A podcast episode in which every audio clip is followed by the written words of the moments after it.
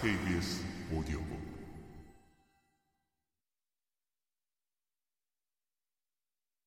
메이슨 형사가 말을 이었다. 언젠가 미국 일부 지역에서 총신을 톱으로 자른 산탄총을 무기로 쓴다는 글을 읽은 적이 있습니다. 그래서 총신에 새겨진 회사 이름까지는 몰랐지만 총의 모양을 보고 미국산일지도 모른다는 생각이 들었죠. 그렇다면 이제 저택에 잠입해 집주인을 살해한 범인이 미국인이라는 결론이 나오는군요. 맥도널드 경위는 머리를 가로저으며 말했다. 아, 글쎄, 속단하기에는 너무 이른 것 같군. 집에 외부인이 침입했다는 증거를 찾았다는 말은 아직 못 들었는데. 창문이 열려 있었고 창틀엔 핏자국이 남아 있었습니다. 게다가 의문의 카드가 방바닥에 떨어져 있고 한쪽에서 구두 발자국도 발견됐고 게다가 총까지 있지 않았습니까? 하지만 그런 증거쯤이야 얼마든지 조작할 수 있지 않겠나? 더글러스 씨는 미국인이었어. 적어도 미국에서 오래 살았던 사람이지. 그건 마커 씨도 마찬가지고 말이네. 미국 사람이 저지른 범행이라고 해서 범인이 반드시 외부에서 들어온 미국인이라는 법은 없지 않나? 에임스 집사가 에임스 집사가 왜? 그 사람은 믿을 만한가? 전에 찰스 챈도스 경댁에서 10년 동안이나 일했던 믿을 만한 사람입니다. 더글러스 씨가 5년 전 저택을 사들인 뒤로 줄곧 그의 밑에서 일해왔죠. 그런데 지금까지 집 안에서 그런 종류의 총은 본 적이 없다고 했습니다. 애초에 일부러 감출 작정이었겠지. 괜히 총신을 잘랐을 리가 없으니까. 웬만한 크기의 상자는 다 들어갈 길이지 않은가 말이야. 그런데 에임스 집사는 어떤 근거로 집에 그 총이 없었다고 장담하는 거지?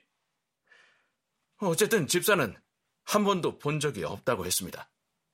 맥도널드 경위는 고집센 스코틀랜드 남자답게 머리를 흔들며 메이슨의 말에 반박했다. 에이, 그리고 범인이 외부에서 집안으로 잠입했을 거라는 생각도 난 동의할 수 없어.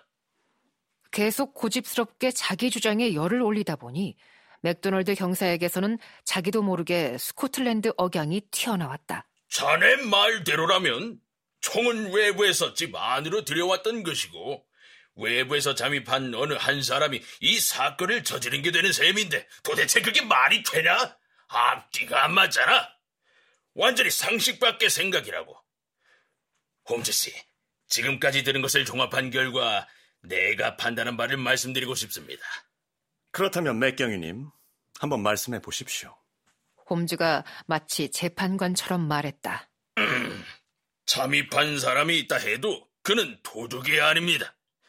반지와 카드만 보더라도 개인적으로 원한을 품고 사전에 계획해 살인을 저지른 것으로 보입니다.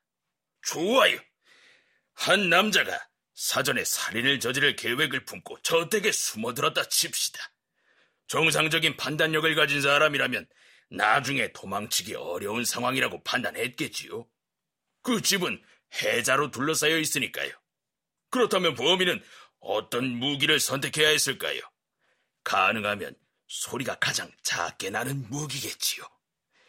그래야만 계획대로 범행을 저지른 후에 도망칠 수 있는 충분한 시간을 벌고 창문을 통해 집 밖으로 나가서 해자를 헤엄쳐 느긋하게 빠져나갈 수 있으니까요. 능이 있을 수 있는 가설이지요.